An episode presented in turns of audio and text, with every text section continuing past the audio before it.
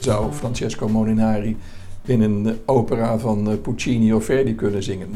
Nee, dat past helemaal niet bij hem. Ja, misschien in Wagner, een klein rolletje. Maar het- je probeert net een beeld van de man te schetsen dat anders is dan al die andere stukken die je al in de kranten hebt gezien. Die Ja. met alle respect heel vaak bij elkaar gegoogeld zijn. Als je les geeft en je denkt ik ga vandaag eh, de breuken uitleggen en er komt een kind binnen waarvan de opa overleden is. Moet je alles even omgooien, daarop inspelen. En eh, ja, dat is in journalistiek ook. Het grote nadeel is geweest dat heel veel mensen hebben gedacht dat als je je GVB had, dat je dan golfer was. In deze podcast interview ik Jan Kees van der Velde. Zolang als ik al golf speel, kwam ik zijn naam in het Golfers Magazine tegen. Ik kocht dit blad regelmatig om meer te weten te komen over de golfsport en later heb ik ook een abonnement genomen. In de eerste exemplaren die ik nu meer dan 30 jaar lang heb bewaard, staat zijn naam onder heel veel artikelen over de golfwereld en de spelers van de verschillende golftours. Hij schrijft nog steeds voor het Golfers Magazine, maar werkt nu niet meer als hoofdredacteur. Ondanks dat hij met pensioen kan, is hij van plan om nog vele jaren zijn kritische blik op de golfwereld te blijven werpen. Hopelijk blijft hij nog vele jaren werkzaam als golfjournalist en commentator bij Ziggo Sport. In dit interview kan je leren hoe je een goed journalist kunt worden en betere interviews kunt afnemen. Daarnaast geeft Jan Kees ook inzicht hoe hij de toekomst van de golfsport en topgolf in Nederland en daarbuiten ziet. Bij de bewerking van de audiobestanden bleek er een kleine storing te zijn. Deze heb ik zo goed als mogelijk weggewerkt. Het eindresultaat is hierdoor niet minder interessant, dus heb ik dit interview toch uitgebracht. Laat me weten wat je van deze podcast vindt, of laat op iTunes een beoordeling achter. Ik wens je veel plezier met het beluisteren van dit interview.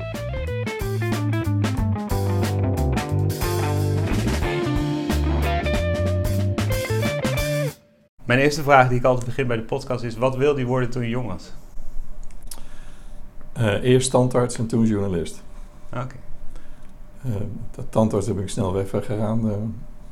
Eh. En dat journalist, dat is, dat is altijd wel blijven hangen. Maar ik ben nooit journalist in eerste instantie geworden. Ik ben eerst schoolmeester geweest. Oké. Een jaar of ehm 16 denk ik zo'n beetje. Voor de klasse staan? Ja, lagere school. Oké. Den Haag. En vervolgens in een klein dorpje op uh, Voorne Putten. Ja. Uh, Oudenhoorn. Duizend mensen denk ik. één school. Uh, en, en ja, dan heb je tijd zat over schoolmeesters, met alle respect. Zeker toen. Ik zou niet willen ruilen met de mensen die nu lesgeven. En toen ben ik gaan schrijven voor het Rotterdamse Nieuwsblad als uh, sport freelancer in het weekeinde. Oké. Okay. Dus toen kwam golf, of in ieder geval eerst sport om de hoek kijken, voetballen, basketbal. Nou, noem elke sport. Eigenlijk, ik heb alles over alles geschreven. Um, en uiteindelijk is daar bij toeval golf bijgekomen. En hoe kwam het dat je in eerste instantie dacht aan uh, tandarts worden? Ja, dat weet ik niet. Kleine kinderen hebben wel eens meer rare ideeën, denk ik. Ja. Een beetje. Heb je er wel voor gestudeerd ook? Nee, helemaal niet. Nee hoor, ik ben gewoon, uh, dat, dat is heel snel is het al vertrokken. Maar okay. toen ik jaar of 10, 11 was. Maar toen is dat idee van journalist is wel gekomen. En uiteindelijk uh, ben ik eerst dus schoolmeester geworden. Maar. Ja, heb je Pabo gestudeerd? Daarvoor? Ja, Pabo Den Haag. Ah, okay. En met, altijd met veel plezier lesgegeven. Ja. Absoluut. En, en op een gegeven moment die overstap sprong naar journalist. Was je het onderwijs zat? Of, nee, uh, ik, het je... zat er gewoon bij. Ik vond het leuk om er iets naast te doen. Omdat ik altijd uh, van sport heb gehouden en kranten las. En, en, toen dacht ik, goh, een stukje schrijven is misschien wel erg leuk. En dat was ook leuk en dat vonden ze bij de krant ook. Dus vandaar dat ik daar uh, wel veel voor gedaan heb. Nee. In eerste instantie als freelancer. In principe zonder vooropleiding of iets ergens gewoon instappen? Geen vooropleiding, maar ik ben ervan overtuigd dat schoolmeesteropleiding zo breed is en je zoveel vaardigheden geeft. Kijk naar zoveel mensen in de media en ooit in het onderwijs hebben gezeten. Dat zijn er heel veel. Ja. En wat, wat denk je dan wat de belangrijkste vaardigheden zijn? Improviseren, ergens op kunnen inspelen, onverwachte dingen. Als je les geeft en je denkt ik ga vandaag uh, de breuken uitleggen en er komt een kind binnen waarvan de opa overleden is. Dan moet je alles even omgooien. Ja. Daarop inspelen. En uh, ja, dat is in journalistiek ook. Het is altijd anders dan je denkt.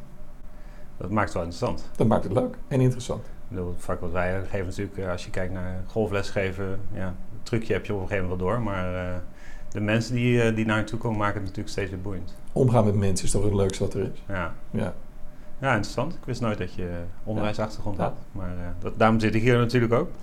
En toen ben je sportjournalist geworden? Of? Nee, ik, was, ik, eh, ik, ik, ben, ik, ik moest even nagaan. Ehm in het najaar van 1983 zei de chefsport van de Rotterdam eh, er is een eh, golftoernooi op Kleiburg, dat is bij jou om de hoek. Nou, golf lijkt me wel een sport die aan het groeien is en misschien moeten we daar iets aan doen. Maar je moet wel een beetje kritisch, badinerend eh, verhaal schrijven, want eigenlijk is het maar een raar iets daar. Dus ik ben er naartoe gegaan en dat was eigenlijk ehm, het was een pro-am. In die tijd had je nog heel veel pro-ams in Nederland die eh, goed werden, ehm, een goed deelnemersveld hadden. Mhm. En John Woof was eh, een van de deelnemers. En daar raakte ik mee toevallig in gesprek. En toen zei hij, nou ja, ik word een nieuwe pro hier op, eh, op Kleiburg. Nou. Ik zat toen op Hilversum en ging toen naar Kleiburg. En eh, nou, we zijn gesprek gegaan met hem meegelopen.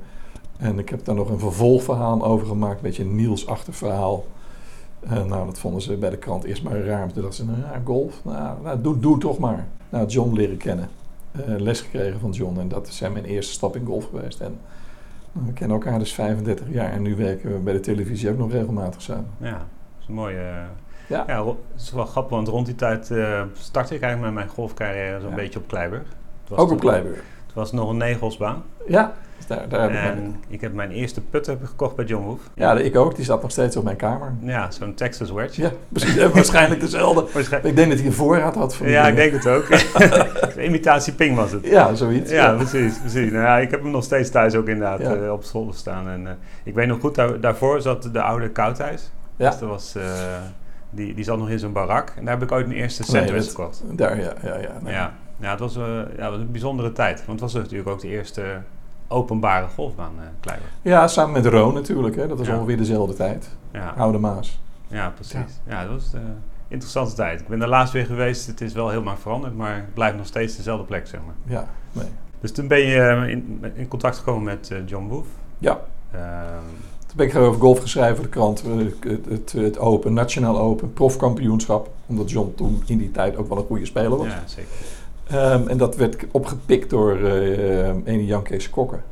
Die Golfers Magazine was begonnen en het contract had gekregen van de NGF. 1988, een golfjournaal. En toen ben ik eerst als freelancer gaan werken. Maar dat ging steeds meer tijd in beslag nemen natuurlijk. Want je gaat het hele land door, dus er was eigenlijk geen enkel weekend meer thuis. En na een half jaar zei hij, het zou, het leuk vinden, zou je het leuk vinden om in vaste dienst te komen. Ja. Toen was ik eh, een jaar of eh, 36, 37. Toen dacht ik, ja, nu een career switch wil maken, moet ik het nu doen.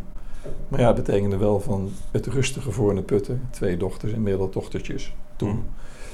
Naar Haarlem verhuizen, want hij zat in Bloemendaal. Nou ja, dat is, ja, dan moet je wel je hele gezin eh, onder je arm nemen. Flinke stap. Maar ik moet zeggen, mijn eh, echtgenote die zei meteen, nou dat gaan we doen. En die belde meteen smiddags de makelaar dat het huis te koop stond. Oké, Eh, ja, dus die was heel, eh, heel eh, gedecideerd erin. Die zei, mooi, gaan we doen. Nieuw, iets nieuws. ja. Heb ik ook wel zin in. Ja. Nou ja, ja, Haarlem is natuurlijk ook een mooie plek. Ik ken Oostvoorne, althans Voorne Putten goed. Ja. Het is natuurlijk een fantastische plek om te wonen. Nee, het is, het is, het is, een, het is een heerlijk gebied om, om te wonen. En dat dorpje waar ik zat, Oudenhoorn, duizend mensen. Ja, het was, iedereen kende iedereen. Ja, ben er wel eens terug geweest, tien jaar later. Alsof je nooit weg geweest bent. ja, ja precies. Ja, ik kan me voorstellen dat mensen daar ook blijven wonen. Dat Ja. kan ik me wel voorstellen. Ja. Zo Dus, vlak bij de zee ja. en duinen en Ja. natuur. Heel mooi. Dus ja, je hebt die, die tijd, ik kan me nog herinneren, ik heb het ooit eens teruggezocht. Toen waren er geloof ik 35.000 golfers ongeveer in Nederland. Was het wel eh, Ik 35? ben nog bij, eh, in 89 ben ik bij opening van baan Club 50 geweest. En dat was in, was dat? Rijmerswaal. Rijmerswaal, ja. Dat was het 50ste lid van de Nederlandse Golffederatie. Ja, ja, precies. Ja, het is wel wat veranderd nu. Ja. Mag je wel zeggen. Ja, maar ja, het was wel een interessante tijd, want ik weet nog goed ook, eh, je kon bijna niet spelen als je niet lid was van de club. Ja. Ik had als een van de eerste, eh, geloof ik, baanpermissie. Dat was heel bijzonder, want dat gebeurde eigenlijk niet. Ik kreeg daar mijn witte GVB. En dat was op een, eh, een maandagochtend deed ik examen. Ja, In een vakantie, schoolvakantie. En ehm, dat werd met de hand geschreven door, een door een, eh, iemand van de commissie van Klein. Handgeschreven GVB, ongelooflijk. ja. ja bijzonder was het. Ja. Nou ja, dat heeft natuurlijk ook heel veel teweeg gebracht, het eh, GVW uiteindelijk. Het heeft een heleboel goede dingen gebracht en heeft ook een heleboel slechte dingen gebracht, Ja. denk ik. De drempels waren vrij laag als je dat vergelijkt met bijvoorbeeld in België en in Duitsland en ook in Frankrijk. Ehm, daar was het toch veel, is, was en is het nog steeds moeilijker om te gaan golfen. Dan Ja. worden het ook wel de drempels wat lager. Maar in Nederland hebben we er toch wel voor gezorgd. Ook omdat we openbare banen hadden. Nou, die hebben ze in België volgens, ik weet niet of ze er nu eentje hebben, maar ook niet. Duitsland Ja. ook niet, nauwelijks. Maar eh, daar hebben we toch wel, hè, met Spaarwouden, met Olympus, met Oude Maas en met, eh, met Kleiburg. Dat zijn toch wel banen geweest eh, die de drempels laag hebben gemaakt. En dan hadden wij natuurlijk het, het, het- heel bijzonder het, het golf op hockey en voetbalvelden. Ja, ja, precies. Die zijn er ook nog steeds, hè? Die zijn er ook nog steeds. Dus wat dat betreft denk ik dat het gewoon goed is geweest voor, eh, voor het, het, het, het verlagen van de drempels en ervoor zorgen dat mensen die anders misschien niet aan golf hadden gedacht, Hm. toch zijn gaan spelen. Ja. En je, je- je noemde de voordelen. Je gaf ook aan dat er wat nadelen zijn. Wat, wat zie je als... Nou, de na, het, het grote nadeel is geweest dat heel veel mensen hebben gedacht dat als je je GVB had, dat je dan golfer was. Nee, je hebt zwemdiploma A-vriend en je, kunt nog net, je verdrinkt nog net niet. Nee, precies. Je kunt boven water Maar, blijven. ja, maar dat is het. Ja. En die mensen die zijn natuurlijk, die dachten, nou ik kan golfen. Daar gaan ze de baan in. En dan blijken ze er geen pepernoot van te kunnen. Ja, en aan de ene kant neem ik een aantal pro's kwalijk, of de baaneigenaren, omdat ze iedereen heel vaak, de goede niet erna gesproken, Mhm. door die GVB-stroom hebben gejaagd. En vervolgens hebben ze, hier je GVB, jongen, veel plezier, want de bus met de volgende kandidaten stond alweer voor de deur. En ik denk dat we met z'n allen in golf heel veel hebben laten liggen door die nieuwe golfers gewoon niet bij de hand te nemen. En ze vervolgens hebben geleerd wat golf echt is. Dat is niet het slaan van een bal, dat is een rondje spelen, dat is een score binnenbrengen. En dat hebben die mensen nooit geleerd. En als je bedenkt dat er 30.000 mensen per jaar stoppen met golf, nog steeds, elk jaar weer. Ja, dat zijn toch allemaal mensen voor wie de sport uiteindelijk toch te moeilijk is gebleken, omdat ze niet hebben geleerd hoe je het moet spelen. Nou ja, de beginjaren waren natuurlijk heel streng. Hè? Want ik weet nog wel, eh, ik ben eigenlijk voor het witte GVB bij het tijdperk begonnen Mhm. met golf. Toen kwam het bewijs, ik vond het eh, al belachelijk. Want ik speelde toen handicap 16 of 18. Volgens mijn eigen systeem moest ik dat pasje halen. Ik weet nog dat ik toen op het golfcentrum in Rotterdam heette toen nog. Hè, wat Ja, Sebby, eh, John ja, precies. Die was, nou, dat was voor mij echt zoiets van, hé, hey, dit is wel bijzonder. Ja, En eh, toen ben ik daar naartoe gegaan, moest ik eerst een voorexamen doen op het golfcentrum, daarna het definitief examen. Dus had je eigenlijk twee keer examens. Ja. Dus het was een, eh, best wel een strenge tijd. Zat er nog zo'n meneer op zo'n stoel ook eh, te noteren of je die ballen wel goed sloeg. als je die minimum afstand niet halen. Precies. Nou ja, gelukkig haalde ik natuurlijk alles. Ik moet zeggen, wel, een van die tests had ik al het gevoel van, joh, als je die haalt, dan ben je al heel erg goed. Dat chiptestje, ik weet niet of je dat nog weet. Ja, chippen en putten natuurlijk. Drie van de vijf binnen vier meter vanaf Zoiets. 20 meter. Ik denk, nou, dan kun je al, kun je al heel wat. Ja. Dat waren tijden, moest moest natuurlijk best wel wel veel kunnen. Ja. Dat is natuurlijk in de loop van de jaren veranderd. En, Ja. en daar ga ik zeker met je mee, dat het op een gegeven moment meer een business was om die pasjes eh, weg te Absoluut. En dat, want kijk maar eens een keer, als je, ik, ik, ik, kom, ik heb het nog geprobeerd te vinden een poosje geleden. Maar er, er, er- er is ergens een statistiek wat aangeeft wat de gemiddelde handicaps in Europa zijn. Dan zie je dat wij een kind met een waterhoofd zijn in Nederland, met al die handicaps 54. Dat is in geen enkel land van Europa zo extreem. Dus iedereen die zegt dat wij 400.000 golfers hebben in ons land, die zit er volkomen naast. Als we er 150.000 hebben in Nederland, dan denk ik dat je veilig zit. Ja, ik denk dat je kunt zeggen, we hebben 400.000 mensen met een pasje. Dat is wat Of anders. een rijbewijs, of Maar geen vaardigheid. 400.000 golfers. golfwaardigheidsbewijs, Ja. hè, als, het, als we Ja. dat wel halen. Maar inderdaad, eh, echte golfers zijn er veel minder.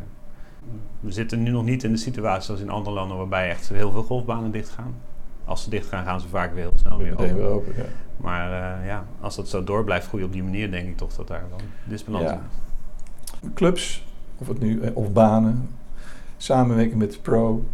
ehm, ja, en, en, en de exploitant erbij, dat is een soort gouden driehoek. En die moeten er gewoon voor zorgen dat mensen goed binnenkomen, Ja. goed les krijgen, het spel goed leren.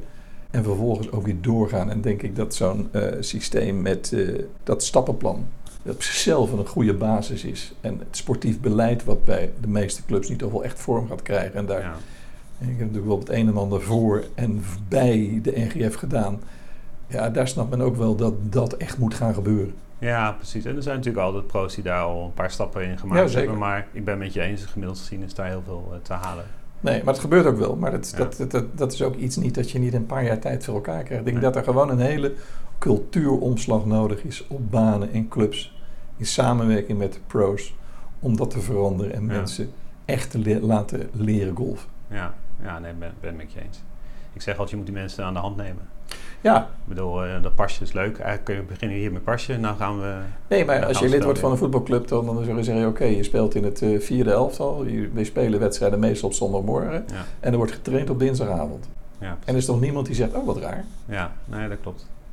En bij golf is het gewoon bijna nooit het geval geweest. Ja, Ja. hier is de pro, daar aan de overkant. Ja, Want het was ook, hè, er was toch een, een wereld van verschil tussen de club en de pro's. ja, ja, Twee ja, dat- totaal andere entiteiten. heel soms zit er nog wel eens, maar je merkt het wordt wel beter, maar het is, dat heeft ons wel heel veel golfers gekost. En ik denk ook omzet voor pro's en omzet voor banen. Absoluut, absoluut. Ben ik helemaal met je eens. Ik denk niet dat eh, ze voor eeuwig verloren zijn. Ik denk dat we nog wel kans hebben om eh, een grote groep van die mensen die ooit interesse hebben terug te halen. Maar we zullen zien van de loop van de jaren. Ja. Even terug te komen op de Golfers Magazine. Je hebt ook andere sporten gedaan. Wat maakt nou voor jou als sportjournalist golf anders dan eh, andere sporten? Ehm, de, de- de brede eh, schakering. Voetbal is voetbal, het veld is een veld. Of het nu hier is of in Singapore of in weet ik veel waar. Golf heeft natuurlijk de sport, het golf heeft het, eh, het, eh, het- de instructie, heeft de historie, heeft de regels, heeft de architectuur, eh, de hele de geschiedenis daarvan. Wat, wat, weten, wat weten wij nu van voetbalgeschiedenis? Dat is, dat, is, dat, zijn, dat is maar een plankje met zes boekjes. Met, als je het over golfgeschiedenis hebt, dan kan je bijna een bibliotheek vullen. Met andere woorden, er zijn zoveel verschillende onderwerpen en dat maakt het vak van golfjournalist juist zo aantrekkelijk. Ja. En daar is de laatste jaren het, het businessgedeelte en het organisatiegedeelte natuurlijk bijgekomen. Ja. ja, het is nu een eh, commerciële, ja, eigenlijk entertainment geworden. Ja, zoals absoluut. de meeste sporten. En eh, Ja. nogmaals, daar is ook niks mis mee. Laten we Nee. dat eh, vooropstellen. Nee, maar daarom zijn golfbladen natuurlijk toch redelijk succesvol vergeleken met tennisbladen. En voetbal hebben we alleen maar Voetbal International eigenlijk. Ja. Omdat je zo, ja, je kunt echt een magazine maken over zoveel verschillende onderwerpen. In plaats van alleen maar wedstrijd, wedstrijd, wedstrijd, wedstrijd, wedstrijd. Voorbeschouwing, nabeschouwing, ja, klaar. opstelling. Opstelling. Ja. Ja, Ja. ben je gauw klaar. Nee, dat klopt. Ja, dat maakt, dat maakt sport ook heel Ja. interessant. Dat geef ik ook al aan. Je kunt naar het buitenland gaan op de raarste plekken. Kom je een nieuwe golfbaan tegen, nieuwe omstandigheden. zijn altijd anders. Ja, ja, ja dat, blijft, dat blijft boeien. Ja. En als je nu kijkt naar de vaardigheden die een journalist of een sportjournalist nodig heeft, wat zijn nou eigenlijk de belangrijkste dingen waardoor jij merkt van hé, hey, als ik dat of dat heb ik goed gedaan waardoor het zeg maar succesvol was? Of, Nou, dat is, dat is denk ik dat het voorbereiden is. Dat Ja. je voordat je er een, een verhaal gaat maken of iets anders. Dat je eerst heel goed voorbereidt, inleest. Nog eens even terugdenkt aan dingen die je vroeger wel eens gedaan hebt. Daar heb je van geleerd. Nou, die aanpak lijkt me niet helemaal goed. Maar je zoekt altijd wel weer een nieuwe invalshoek ja. voor iets. Ehm, ja, dat is, dat is het belangrijkste. En, en kan je misschien een concreet voorbeeld geven eh, waar je dat... eh, Nou, ik ben nu bezig met een verhaal over eh, een, een profiel over Francesco Molinari. Nou, die wil je het liefste natuurlijk eigenlijk spreken, maar dat kan je vergeten. ja, terecht eigenlijk dat je... Ja, maar goed, er zijn eh, gelukkig via de tour allerlei websites waar bij persconferenties eh, alle teksten letterlijk zijn uitgeschreven sinds 2005. Ah, Oké, Dus daar kan je aardig uit putten. ja. En ja, god, ook je eigen dingen die je van hem weet, die je nog even terugzoekt. Maar je probeert er altijd weer een andere link te vinden. Nou, hij is geboren in Italië, maar hij woont in Londen. Hm. Zijn kinderen wonen, hij, hè, zijn daar geboren. Hij is, eh, komt uit Turijn, maar hij is voetbalfan van Inter. Ja, ja. Heel bijzonder. Ja. Hij woont in Londen, denk je, nou dan gaat hij naar Chelsea. Nee, dan is hij fan van West Ham United. Nog nooit kampioen geweest. Club opgericht door arbeiders van een scheepswerf. Ja, ja. Dus het is een tegendraads iemand. En dat vind ik, dat probeer ik in dat verhaal ook een beetje aan te geven. Snap ik. En eh, zijn- op zijn eigen manier. En dan praat je even met eh, wat mensen die met eh, trackmans werken, hoe hij nou is als hij daarmee eh, aan de slag is. ja. Als je dan ziet hoe die stukje voor stukje als Lego-steentjes zijn hele team heeft samengesteld, Ja. altijd zijn eigen weg is gegaan. Mhm. Ja, dat vind ik toch een boeiend verhaal, zo man. Dus zo probeer je hem een beetje een beeld te geven dat hij anders is dan andere golfers. Ja, ja. Dus, dus kan ik het samenvatten dat je, nou ja, je, hebt net aangegeven 1983, dus al die jaren, die informatie die sla je op of die verzamel je? Ja, verzamel ik eh, veel in, eh, in boeken. Een paar jaar geleden riep iemand, ja, die boekenkast bij jullie, want we hebben er nogal wat hier staan op de redactie. Die kan je weggooien, alles staat op internet. Ik zei, nou, alles staat niet op internet. Nee, Dat is gewoon niet waar. Nee. Ik heb alle tourboeken, dus van de Europese Tour, die geven elk jaar een media guide uit sinds 1983. Die staan thuis bij mij eh, op mijn kamer. En mijn vrouw die zei van, nou, die kunnen wel weg. Het staat al op internet. Nou, ik, toen zei ik van, nou, mevrouw van der Velde, dat gaan we even niet doen. Dan gaat er En het mee. gebeurt nog wel eens een keer dat ik iets zoek over een speler. Dat ik het nog wel terugvind in het tourboek van 1991. En daar staat het niet meer op de website van de Europese Tour. Dus eh, ja, dat. Maar weten waar je het kunt vinden. En ik ben een beetje, ik ben gezegend met een eh, soort aparte lop in mijn hoofd die over sport gaat. Eh, ja, daar, daar zit nog wel het een en ander in. En als ik het niet meer precies weet, weet ik het wel over het algemeen nog wel waar ik het zou kunnen vinden. Ook in oude jaargangen van of Golfjournaal of Golfers Magazine. Ja. Dus als ik het goed eh, begrijp, zeg maar, jouw, jouw proces begint gewoon van, oké, ik wil een verhaal schrijven. Ja. Eerste wat ik moet doen is even weer terugkijken, oké, wat, wat weet ik eigenlijk al over die personen of over de baan of over eh, het evenement, hè? als ik het zo even... Mhm. En dan, dan ga je daarmee aan de slag. Dan ga je dat interview in. eh, of je gaat daar mogelijk mensen voor eh, interviewen. Ja, ik, eh, dan ben, nou ja, ik, ik bel Timothy Beumer van, van Trackman. Ja. Hoe, wat, wat weet jij nou? Hoe werkt hij? Werkt hij nu anders? Ja. Eh, nou, met het voetballen denk ik, eh, goh, ik bel Emiel Schelvis. Dat is eh, voetbalcommentator die heel veel van de Italiaanse competitie weet. Dan wil ik wel eens weten hoe raar dat nu is. Als je iemand uit Turijn komt die voor Inter kiest, wat is dat dan? Nou, je probeert net iets anders te doen. En ik probeer hem ook een beetje een beeld te geven van... zou Francesco Molinari in een opera van Puccini of Verdi kunnen zingen? Nee, dat past helemaal niet bij hem. Mhm. Ja, misschien in Wagner, een klein Ja. rolletje. Maar het- je probeert net een beeld van de man te schetsen dat anders is dan al die andere stukken die je al in de kranten hebt gezien. Die Ja. met alle respect heel vaak bij elkaar gegoogeld zijn. En, dat, Ja. en ik probeer toch de dingen te vinden die ik zelf van hem weet. En me kan herinneren van hem. Hm. De Belly Putter, ik heb hem voor het eerst gezien. Kijken, 2005 denk ik, Adem Open. Hilversum deed iets goed. Mhm. En toen was er nog een speler met een Belly Putter. Hé, hey, Ja, ja. wat- waar is dat ding gebleven? Ja. Ga je dat zoeken? Ja. En dan kom je een quote van hem tegen dat dat toch niet meer werkt daarbij. En dat hij gewoon naar een normaal model gegaan is. Nou, dat, zo probeer je net een ander beeld te schetsen van. ja, dat lijkt me een soort detectieve. eh, Ja, nou ja, dat is het in feite. Dat zijn puzzeltjes. eh, en dat probeer je dan vervolgens tot een lekker verhaal te maken. En eh nou ja, je zei net, je komt waarschijnlijk niet eh, aan bij aan mijn tafel te zitten Nee. om het interview te doen. Je hebt wel meerdere interviews gedaan natuurlijk in de loop van de jaren. Wat zijn daar belangrijke elementen in? Nou, dat je leert luisteren. En dat jij niet de hoofdpersoon bent in, het, eh, in, in, dat, in dat interview. Ehm, en dat je er gewoon een aantal kernvragen hebt die je zeker wil hebben. En, en daartussendoor ga je laveren en probeer, speel je ook nog wel eens in op wat iemand gezegd heeft. Maar je moet altijd toch, ehm, in ieder geval met de antwoorden op de vragen eh, die je wil stellen, daar wil je mee thuiskomen. Dat moet je gewoon ook wel doen. Ja. Dus je, je gaat al heen met een paar vragen die je echt wil weten. Ja. En onderweg dan... eh, Ja, dan zie je wel weer, weer verder. En het is ook heel vaak zo dat je toch nog eens een keertje de man of de vrouw nog even terugbelt. Als, Ja. dat, als dat kan. Eh, sommige mensen zijn ook heel, ja, dan moet je het eruit trekken. Andere mensen stel je één vraag en daar eh, schiet het door. heb je een mooi voorbeeld uit eh, jouw carrière waarvan je dacht van... hé, dat was wel interessant of boeiend? Gesprek, interview. Ehm, Of verrassend? Verrassend wel. eh, nou, heel verrassend, maar dat gaat niet zozeer. Ik heb jaren geleden heb ik Peter Ellis geïnterviewd. Mhm. Samen met Alex Hay, kan je die naam nog herinneren? Ja, Dat was een soort en Hardy van de, van de BBC. ja. ja. En ik was toen op Wentworth voor het PGA-kampioenschap. Want ik had ook nog een interview met een oud-winnaar van het Ons Open. En toen vroegen Britse journalist die ik kende... Hey, kom je alleen maar voor de Nederlanders? Want die doen het toch niet zo best? Ik zei, nee, ik ga een interview doen met Peter Alex en Alex Hay. Waarom? Ja, dat zijn grootheden in Nederland. Ja, zeker. Belachelijk vonden ze dat. Die twee oude mannen, die zitten in een ivoren toren.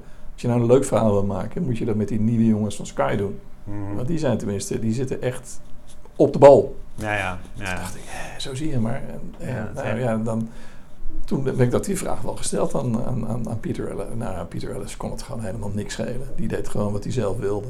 Ja, en het is natuurlijk een groot voorbeeld. Het is een, een enorme kenner. Het is een man die een kenner van het spel, maar hij heeft zich niet verder ontwikkeld. Hij weet, ik- hij is nu dik in de tachtiger, denk ik. Hij Ja. doet nog wel natuurlijk wel iets. En hij doet het nog steeds. Heeft hij die prachtige timbre in zijn stem enzovoort. Maar hij weet niet wat, ja, wat, een, wat een uh, Ewan Murray van, van Sky weet, vindt hij ook niet belangrijk. Nee. En ik denk ook dat een heleboel golfliefhebbers dat ook niet zo belangrijk vinden. Nee, als je, als je die stem hoort, is het eigenlijk al oké. Ja, maar de, de, informatie die hij geeft is, uh, ja, is, is niet helemaal up-to-date. Uh, maar ja, het blijft natuurlijk een, een, een prachtig iemand wat een man die toch wel een voorbeeld is voor bijna alle tv-commentatoren ter wereld. Ik kan me nog herinneren, de Masters, uh, ja, ik heb hem volgens mij vanaf 86 zo'n beetje Ja. uh, gevolgd op de BBC. En dan hoor je die stem en dan is het uh, helemaal oké, zeg maar. Ja, nee, dan heb je een gevoel en dan kom je Ja. in een soort warm, warm, warm bad terecht. Ja, Maar ja, dan kom je weer bij het volgende van je moet natuurlijk nooit gaan proberen om die te imiteren of die te Nee. imiteren of die Nee. te imiteren. Ik luister wel naar mensen en dan denk je van hé, hey, dat lijkt me toch wel ook wel een goede manier om, dat, om daar eens aan te denken. ja. Om En, het zo te doen. en kwamen er nog bijzondere, voor de rest nog bijzondere dingen? Dat nou ja, nee, nee, maar dat, die, dat, dat, dat zijn voorouders in de middeleeuwen vanuit Nederland naar Engeland zijn gekomen. Ja, oké. Dus dan, het, het, het geeft al wat onverwachte. Ehm, eh, die samenwerking met Alex Hay natuurlijk, die eh, heel bijzonder was. Er waren twee zeer aparte figuren. Hij was eh, pro op eh, Woburn, was die. Ja, ik was ik heb vol- Hay. vond wel eens een boek van hem gelezen ook. Ja, ja, ja.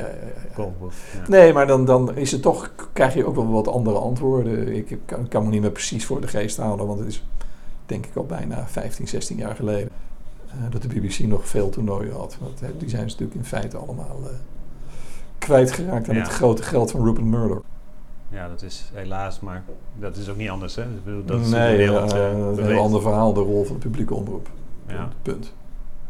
En nou ja, hij- ik weet niet, heeft eh Piet Ellis ook wel, eh, is hij ook journalist geweest of is hij direct Nee hoor, hij was, eh, hij was natuurlijk pro.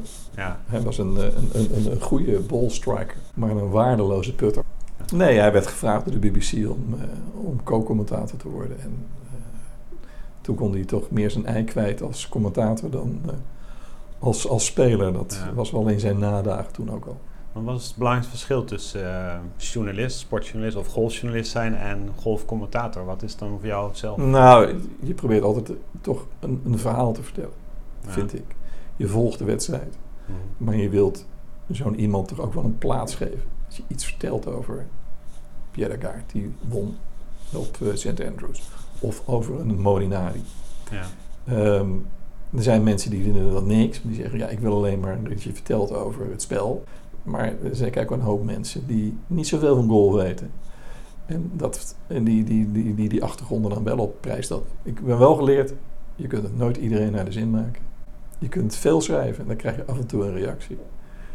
Maar tv-commentatoren in sport zijn vogelvrij verklaard in dit land. Nou ja, want jullie hebben ook altijd, eh, althans, die internet eh, of de e-mail eh, dingen ja, nou dat, eh, dat, dat, eh, ja, dat hebben we nog steeds wel geloof ik. Hoewel daar technische problemen zijn. Ik, heb, ik ga daar niet eens over maar- op in. Maar ja, nou ja, dat is gewoon zo. Er zijn mensen die vinden dat je het goed doet. En er zijn mensen die vinden dat je het niet goed doet. Ja, als je daar wakker van moet liggen, dan moet je gewoon een ander vak gaan kiezen. Ja, dat snap ik.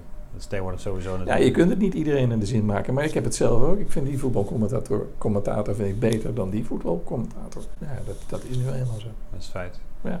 Maar ja, het verhaal is natuurlijk ook om mensen te boeien. Ja, nou ja, dat, dat, eh, dat, dat, is, dat is het belangrijkste. Ehm, ik, ik luister mezelf nog wel eens terug, maar de, de, de grootste eh, criticus, die, daar ben ik nu al meer dan 40 jaar mee getrouwd. Die nog wel eens een keer een, als ik thuis kom, wel eens een keer een raak opmerking wil plaatsen. En dan denk ik, oh, je hebt gelijk. En dan waardeer je dat? Of- Ja, nee, dat, dat waardeer ik, omdat ik eh, weet dat je er alleen maar, of dat je er alleen maar beter van wordt, hoop je. Ja, Maar het is niet makkelijk gewoon. Het zijn ook lange uitzendingen. Ehm, en soms word je verrast door ineens een schakeling van een regisseur dat je je verhaal niet meer kwijt kan. Dat komt er dan bij wel zo raar over, maar dat hebben wij niet. Ja, dat, wij weten niet wat een regisseur gaat doen. We doen ineens paf, naar wat anders toe. Maar ja, het, het blijft toch altijd nog wel leuk om te doen. want je doet nu al een tijdje. Ja, ik heb eh, dit doe ik bij, bij Ziggo, het oude Sport 1, een jaar of tien denk ik zo'n Ja. beetje. En daarvoor heb ik ook nog wel wat eh, voor de NOS open gedaan. En voor RTL. Ja, en je blijft voorlopig nog wel wat jaartjes. Ja, eh, nou ja, goed. iemand, ik ben nu 66.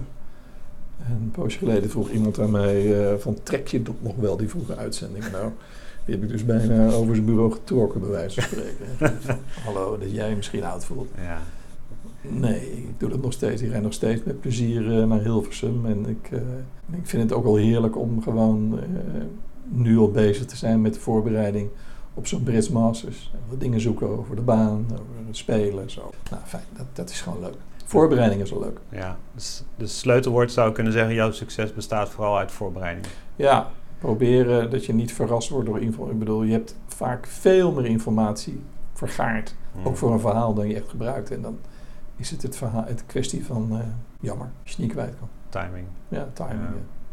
Ja. Maar je kunt beter veel te vertellen dan... eh, Ja, nou ja, in ieder geval dat je niet, eh, ja, dat- je niet het idee hebt van, oh mijn hemel, hoe kom ik deze uren door? wat, wat zou je zeggen dat de meest gemaakte fout is als sportcommentator? Nou, betrap me er zelf ook wel op dat je gewoon te veel wil zeggen. En Ja. dat je jezelf moet, daarop betrapt. En dat je ook gewoon het spel wel eens het spel moet laten. Het is ook wel eens goed. Als er drie spelers op de green staan en ze gaan putten, dan is het allemaal zo straightforward. Ja. hoeven we niet veel aan toe te voegen. Je ziet eh, natuurlijk die, eh, de format van het filmen, eh, zeg maar het opnemen van die, eh, die wedstrijden is al jaren hetzelfde. Denk je dat daar nog iets in gaat veranderen? Of, Nou, je ziet het wel bij de Europese Tour met allemaal dingetjes ertussendoor. Ik denk dat is misschien wel nodig, maar ik weet niet of je daar een nieuw publiek mee trekt. Ehm, er altijd een publiek blijven voor lange uitzendingen van vier uur. Want laten we wel zijn, golfers zijn niet de jongste mensen in deze wereld. En die hebben nog altijd de tijd en het plezier erin om naar een lange uitzending te kijken. Maar ik denk dat er toch wel meer en meer ruimte gaat komen voor eh, samenvattingen van een uur van een rondje of van een half uur zelfs. Ehm, ja, en misschien moet je die dan niet op tv wegspelen, maar zul je die via internet moeten doen of via andere kanalen. en inderdaad, filmpjes over spelers met leuke dingen zijn hartstikke aardig. Maar ehm, ik heb soms bij de Europese Tour wel eens het idee dat dat onderhand belangrijker gaat worden dan, het, eh, dan de Tour zelf. Eh, alles eromheen. Dat de Europese Tour meer een mediabedrijf aan het worden is in plaats van een organisatie die een circuit eh, runt. ja. En dat is toch een groot verschil met de PGA Tour bijvoorbeeld. Ja, ik weet niet. Heb je daar ervaring mee? PGA Ja, Tour? nee, de PGA Tour heeft lang zoveel eh sidesteps en rare ideeën. En niet als, eh, als wij op de Europese Tour hebben. Ja. Je wordt wel eens een keertje echt gezocht naar andere formats. Eh, golf sixes, nou, ik vind eigenlijk niks, met alle respect. Misschien Ja. andere mensen wel, maar Ja. ik, vind, ik vind het niet bijzonder. Zo'n shot clock masters had ik eerst mijn twijfel over. Maar ik denk dat dat toch wel een aardige iets is dat je niet altijd kan doen. Hoewel eh, de, bij de Tour zeggen ze, het heeft toch wel eh, in zoverre zijn effect. Dat spelers toch wat sneller gaan spelen. Maar dat heeft misschien ook wat te maken met boetes die bij elke overtreding worden verdubbeld. Jammer dat de Tour die niet bekend maakt. Ik zou wel eens zo'n lijstje willen zien. Ja. Zo'n ranking van welke speler de meeste boetes heeft opgelopen. Ik denk dat die namelijk dan nog veel sneller gaan spelen, omdat je dat niet wil. En dan hoop ik wel dat ze die green guides, eh, die, die, die verschrikkelijke boekjes van de greens, dat die gewoon allemaal, ja, ze hebben- gaan er nu iets aan doen. Gewoon helemaal verbieden. ja, Onzin. Le- greens lezen is toch een kunst? Leer je, leer, leer het er ook? dat is waar. Ja, dat is waar. En ik geloof ook niet echt dat het echt een wetenschap kan zijn. Ik denk dat het wel kan helpen. Maar Ja. je kunt niet alles berekenen, zeg maar. Als het, eh, Nee, dat lijkt mij ook niet. En het heeft toch ook een beetje met het gevoel te maken. Want zelfs als jij een bal slaat vanaf 150 meter, dan moet je toch allerlei dingen in je berekening meenemen. Waar komt Ja. de wind vandaan? Eh, wat is de ligging van een bal? klopt. Waar staat de pin? Is, die hoger gelegen? Is die misschien harder dan andere greens? Ja. Ja, dat heb je er ook niet eh, in een computer zitten. Nee, maar ja, wat ik van Robert-Jan Derksen wel veel leer, die zegt altijd, eh, de snelheid is belangrijker dan de lijn van een put.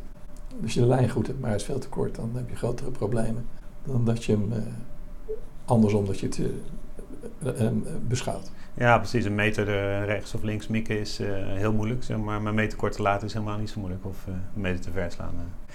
Want je gaf net al golf sixes en die kant wou ik ook met je op. Van, ehm, ja, weet je, we hebben nu de, de golfwereld wel wat zien veranderen de afgelopen eh, nou, 35 jaar Ja. eigenlijk. Hè?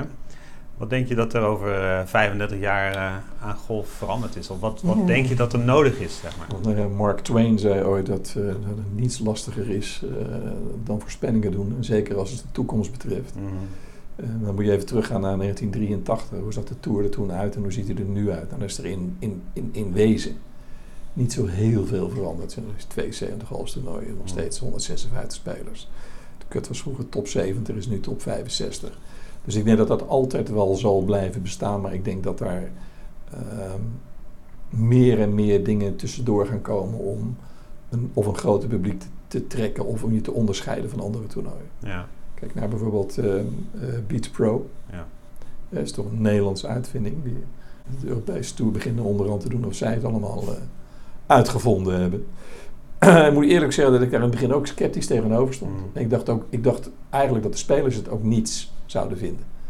En ik sprak uh, voor het Open Miguel Vidaor, die uh, toernooidirecteur, de Spaanse toernooidirecteur.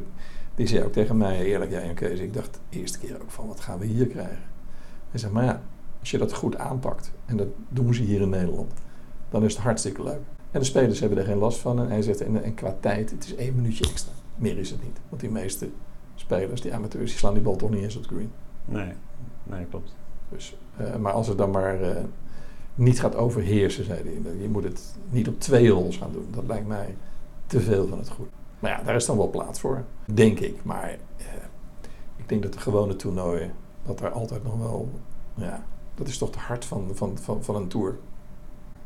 Zeker. En nogmaals, we hebben nu uh, net de Ryder Cup gehad natuurlijk. Dat is natuurlijk ook een gigantische... Ja, maar dat is met niets te vergelijken. Dat is, ik bedoel, qua publieke belangstelling, als je naar televisie kijkt, kijkt is dat na de Olympische Spelen en dit WK voetbal, is dat het derde grote sportevenement in de wereld. Ja. Dat willen wij in Nederland. Weten we dat nog niet zo heel erg. Nee. Wel bij de golfliefhebbers, want ik heb te veel mensen gesproken, niet te veel. Veel mensen gesproken die gewoon drie dagen lang op de bank hebben gezeten en niks anders hebben gedaan. Ja, en snap ik. Ik was er. Ik had geluk dat ik daar naartoe kon. Ja, Dus op de zondag ben ik daar geweest. Ja, de sfeer is ook geweldig. Nee, het is bijzonder. Je zit een uur van tevoren zit je daar al met eh, duizenden mensen te Ja. wachten op de eerste spelers. En eh, jezelf te vermaken ook op een hele interessante manier. Nee, het is, het is totaal anders dan welk major ook of welk ander kampioenschap. En, en je ziet ook op, op dat toernooi lijkt wel of die spelers, nou ik wil niet zeggen boven zichzelf uitstijgen, maar ja, zeker de Europeanen elke keer weer voor mijn gevoel beter presteren dan de rest van het jaar. Ja, misschien wel. Het is toch het idee dat je, bedoel, als je in het gewoon toernooi eh, faalt, dan faal je zelf. En hier faal je voor je team, en voor je land en voor je continent. Bijna. Ik bedoel, dit is het, de beste Europese reclame voor de EU die er ooit verzonnen is. En dan denk ik, hé, hey, Europese Unie, daar zou, daar zou je nog wat mee moeten doen, vrienden. Hè? Ik bedoel, L'Equipe had op maandag de kop eh, dat eh, eendracht maakt macht. Hm. Ja, dat is nou precies waar we het met de EU over hebben. Ja, en ik was eh, twee jaar geleden was ik eh, in Amerika ook. En toen begonnen ze over de Brexit te praten daar in Amerika. Ja. Van joh, die Engelsen moeten die, niet, moeten die er niet uit. Dus die hebben volgens mij nog niet helemaal het concept van, eh, Nee, maar dat gaat ook nooit gebeuren. Europa gekregen. Oh, zeg maar. dat gaat natuurlijk nooit gebeuren. Nee. Er blijft altijd een Europees team. Ook als er die, eh, die Engelsen of die Britten over een jaartje vertrokken zijn. Ja. ja, we hebben ze ook hard nodig, heb ik het idee. eh. Nou ja, ik denk het wel. Zeker de Engelse spelers. Want als je kijkt het niveau van de Schotten en de Ieren op dit moment, ja, word je er niet echt vrolijk van. Nee. Nee, dat, nee, dat was ook interessant om dus te- jouw visie daarop te krijgen. Want we hebben natuurlijk een, eh, als je kijkt, het land België, nu drie jongens op de tour. En eh, ik moet zeggen, ze doen het alle drie wel weer heel erg goed. Ja. Eh, nou ja, de Engelsen hebben natuurlijk, eh, volgens mij elke qualifying school zie je er 10, 15 eh, weer nieuw binnenkomen. Van namen waar je nog nooit van gehoord hebt. Ja, in Nederland hebben we natuurlijk onze Joost, die gelukkig weer, eh, weer aan het terugkomen is met van zijn blessure. Waar, waar, waar staan we over een jaar of vijf daar, denk je? Of wat? Nou, ik ben er niet echt optimistisch over. Nee. Het grote probleem in Nederland is, wij zijn een hockeyland. En we vissen, als je kijkt naar de doelgroep golfers, dat is ook de doelgroep hockeyers. Mijn Mhm. kleindochter is eh, net eh, in april vier geworden en die eh, heeft nu op zaterdagmorgen mini, mini, mini, mini, mini ho- hockey. Ja. En als je ziet hoe dat gaat, hoe de jeugdleden van die club dat op een speelse manier doen en hoe leuk ze het vinden en wat voor spelletje die kinderen, die, die groeien daar langzaam maar zeker in. Ja. Ja, ik heb net een verhaal geschreven voor Golfers Magazine, ook over topgolf, naar aanleiding van de lunch die we met de media hadden met Maarten Lafeber en Jeroen Stevens vlak voor het, eh, het KLM Open. Ik noem de clubs in dat stuk gewoon archaïs in een, in een, hele, in een hele denk. Het is, niet, het is ongelooflijk. Jo- Johan Wakkie, de oude directeur Mhm. van de hockeybond, die, die, die ken ik redelijk goed en die heeft ook wel met golf bemoeid. En die zegt, het ongelooflijk. Als je in zo'n clubhuis komt, zegt, het is toch, dat is toch dramatisch. Ja. Je mag niks. En die kinderen moeten daar zich dan plezierig voelen. Ja. Ga op een zondagmiddag of op een zaterdag in een, in een clubhuis van, van on, ja, welke hockeyclub dan ook. Ga eens kijken. Ja. Daar zijn kinderen toch welkom. En daar wordt alleen maar gespeeld. En dan gaan ze op zo'n veld kijken in de rust van een hoofdklassewedstrijd. Het zijn allemaal kinderen aan het pielen, zoals dat zo mooi heet. Ja, in, ja. eh, In, in hockey. Balletje rond eh, tikken. Het weet is gewoon golf. Het ja. gaat echt, als dat niet radicaal gaat veranderen, dan gaat het echt nooit wat worden. Dan zullen we af en toe eens een uitschieter hebben. En ehm, mijn idee is toch het beste om jongens en meisjes die gestudeerd hebben, of gestudeerd hebben op de middelbare school achter de rug hebben, hup, naar Amerika. Je leert zelfstandig denken. Je Hm. komt in een sportcultuur. Het is bikkelhard, want je moet je punten behalen, anders mag je niet spelen. Ja. En er zijn altijd meerdere kandidaten voor het team. Nou, volgens mij is dat de beste, beste scholing voor een Tour Pro. Kijk maar naar de topspelers van de PGA Tour. Ze hebben allemaal niet misschien die studie afgemaakt. Nee, ze hebben bijna allemaal college golf gespeeld. Nou ja, dat was natuurlijk ook eh, ja, John Rahm. eh, twee, drie jaar geleden hoorde je daar eigenlijk nog niks van. Opeens Nee. staat hij daar. En dan denk ik, waar komt die jongen vandaan? Ja, die heeft toen Amerika gestudeerd. Die kwam in Amerika aan en die sprak geen woord Engels. Die heeft zichzelf Engels geleerd, vol- volgens mij door de teksten van popsongs. En als je hem nu hoort, denk je: Goh, dat is eh, iemand eh, die in Amerika is geboren of iets dergelijks. Ja. zijn hele taal. Maar ja, hij heeft daar toch wel, eh, als je dan zo eenzaam daar komt, kan er twee dingen gebeuren. Of je redt het, of je gaat op hangende pootjes naar huis. Dus, dus je vindt gewoon dat het wel harder mag zijn ook wel. Ja, nou ja, ik, ik, eh, wat, wat ik in Nederland merk is eh, ouders die zich eh, overal mee bemoeien tegenwoordig. In het onderwijs eh, weten ze het beter dan de meester en de juf. Ze hebben twee verhaaltjes op Wikipedia gezien. En ze denken dat zij weten hoe je les moet geven. En Ja. dat is met golf precies hetzelfde. Ik, ik, ik, ik zou in- niet graag in de schoenen staan van een, van een Niels Boyce als eh, coördinator Maarten Lefever of Jeroen Stevens. Want altijd hangt er wel een ouder aan de lijn die het niet mee eens is dat een kind niet in de selectie zit of niet in een, in, aan een WK of een EK mee mag doen. En dan denk ik, ja, waarop gebaseerd op wat? Als een kind hier een rondje 68 maakt, dan denken dat die ouders dat ze een tourspeler in huis hebben. Oh, ga eens kijken hoeveel amateurs met handicap plus 4 de cut halen in wedstrijden van de Europese Tour. Die kun je op de vingers van één hand tellen. Robert-Jan Derksen zei ooit tegen mij, Kees, het verschil tussen een topamateur en een goede speler op de Tour, en niet eens een topper, een goede speler op de Tour, is net zo groot als een handicapper 0 en een handicapper 14. En dat geloof ik ook wel in. Mensen weten niet hoe moeilijk het is. We kunnen allemaal een balletje slaan, zeg maar. Ja, Ja, maar we zeker. moeten spelen, je moet scoren Ja. onder druk. ja en elke En- week weer. En elke week weer. En waarom kan een, eh, een Paul McGinley kon dat en die had er ook niet een swing waarvan je zegt, goh, die hebben we, die, die is om door een ringetje te halen. Nee, Nee, maar die, en er zijn nog veel meer van die spelers. Ze kunnen wel een score binnenbrengen. En daar gaat het toch om. Ja, uiteindelijk wel. Piet Hein Streuters, zegt die naam je Ja, ja, zeker. Die zei ook tegen mij, Jan Kees, toen hij nog captain was ergens van een jeugdteam eh, van, van, van de NGF. Kees, de Nederlanders slaan de mooiste ballen en de Engelsen hebben de beste score. I'll Ja. rest my case. Ja. Ik, hoor- ik ben veel bij bijscholing geweest, ook Amerika. En eh, Pia Nielsen eh, met Lin Lin. Achternaam ben ik even kwijt, maar die zei van... Think 54. Ja, weet je wel, de, de Mission 54. En dat ging over van, we don't play golf swings, we play golf. Ja. Zo van, het gaat niet om die swing, het gaat Nee. om eh, het spelletje.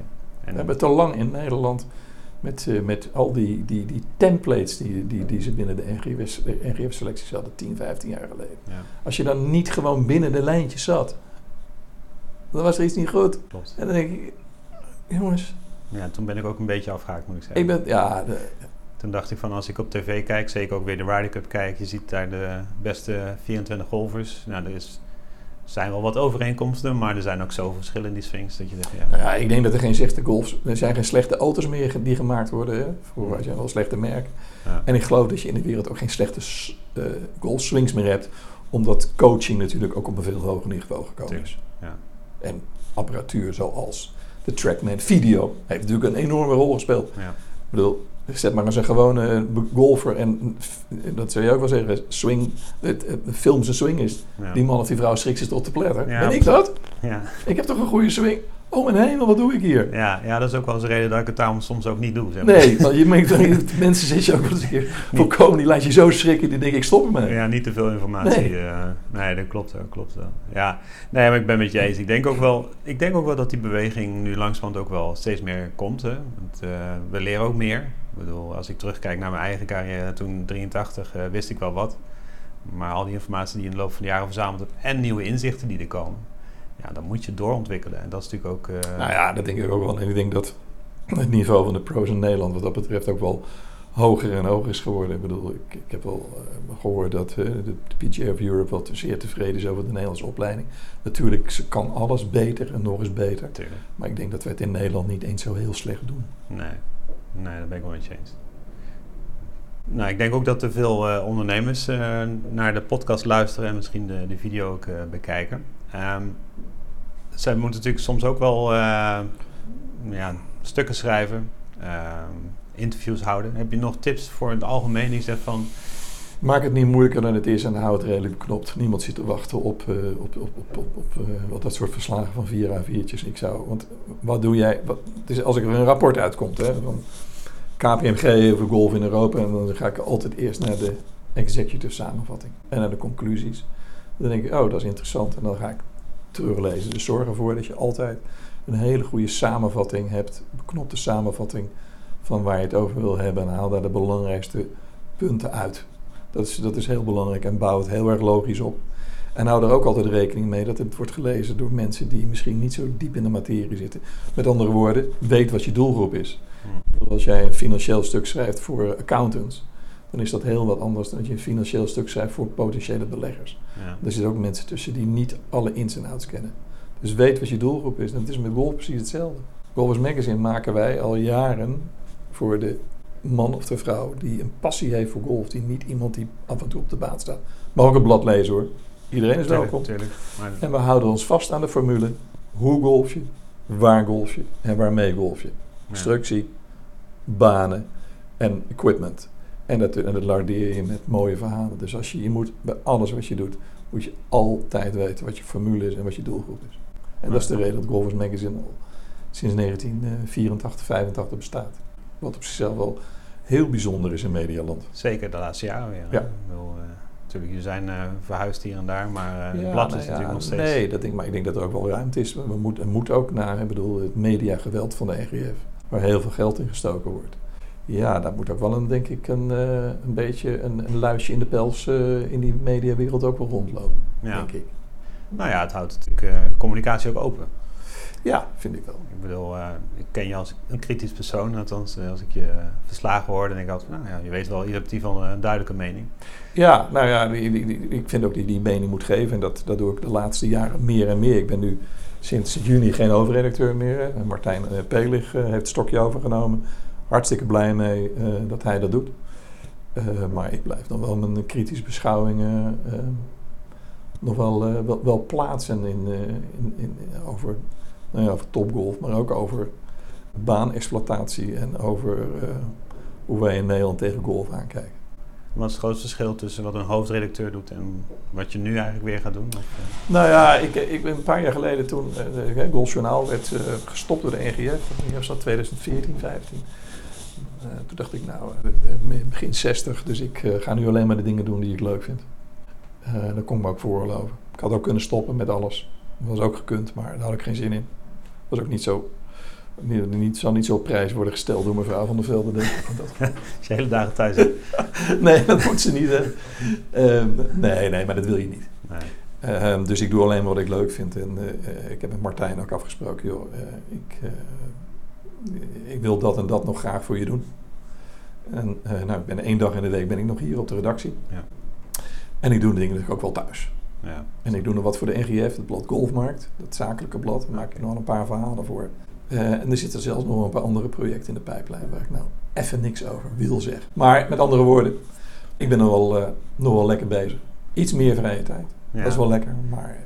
En die vrije tijd op de golfbaan of... Uh... Nou ja, dat is, dat is een paar jaar geleden. Mijn, mijn golfspel is non-existent.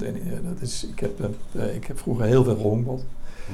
En mijn rechterschouder is is eigenlijk daardoor zo versleten dat ik in een backswing niet meer verder kom dan hier.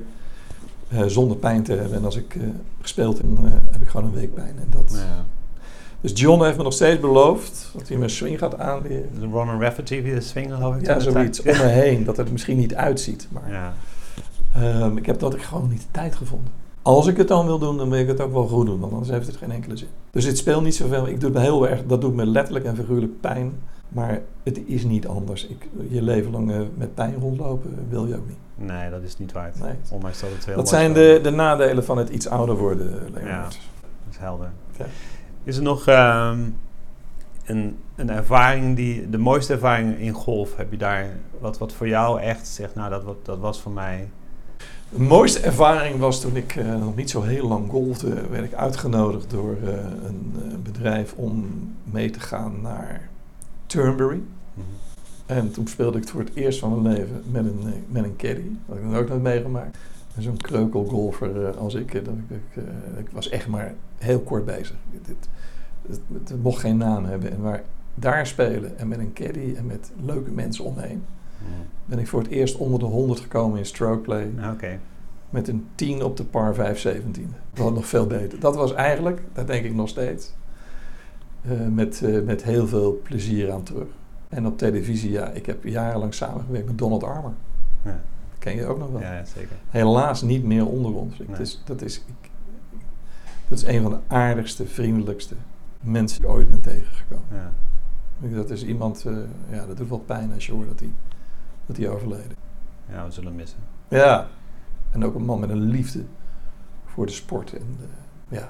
Ja, het is mooi, want ik heb, ik heb geluk gehad eh, met Alex Loesberg, eh, was mijn stageprofessional.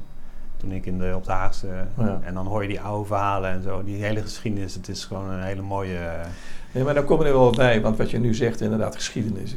Een Amerikaanse collega, een- niet zo'n bekende journalist uit Texas, zei tegen mij: Jan Kees, golfjournalisten zijn verzamelaars van verhalen. hm. En dat is waar. Ik bedoel, eh, ja, verhalen.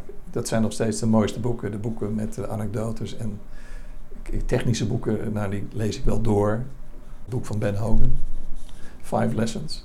Dat Hm. iedere golfer, Ja. denk ik, op zijn, eh, in zijn kast moet hebben. Al heb je, Ja. al kan je denken, zo maar mensen zeggen, oh, ik ben niet mee eens wat erin staat. Nee, kan me niet schelen. Ja. Maar het is wel een van de beste instructieboeken ooit geschreven. Zeker ook met de plaatjes en de tekeningen. Waren tekeningen erbij. Ja, Maar de verhalen, de achtergronden, is met zo'n molenaar nu. Net de andere dingen ja. brengen, de anekdotes. Ja, dat, dat maakt golf toch anders dan de meeste andere sporten. Ja, precies. Nou ja, waarschijnlijk als je een oud voetballer neerzet, zal die ook wel heel veel verhalen hebben. Maar Ja, maar wat hebben wij daar in Nederland überhaupt mee gedaan? Met, Ja. met oude verhalen. Wat weten wij van, van, van Nederlands voetbal in de jaren 30? We weten wel heel veel van golf in de jaren 30. klopt. We kennen de verhalen van Ben Hogan, we kennen Ja. eh, Byron Nelson, we hebben Walter Hagen, Bobby. Jones. Dit weten we toch, in- we weten, wat weten we er nou van hoe Ajax en Feyenoord in de jaren 30 speelt? Tenzij je Feyenoord-fan bent en dat soort boeken wel gelezen hebt. Ja, ja, nou, ja, Maar dat is, in het algemeen is dat niet zo, toch? gelukkig zitten we dan wel op dezelfde lijn. Nou, gelukkig toch maar. Op de verkeerde locatie heb ik net Verkeerde gezegd. maar ja, dat, eh, dat, dat blijft Nee, nee, maar ik bedoel, dat is toch in Nederland hebben we daar toch veel te weinig van. Ja. Dat weten we niet.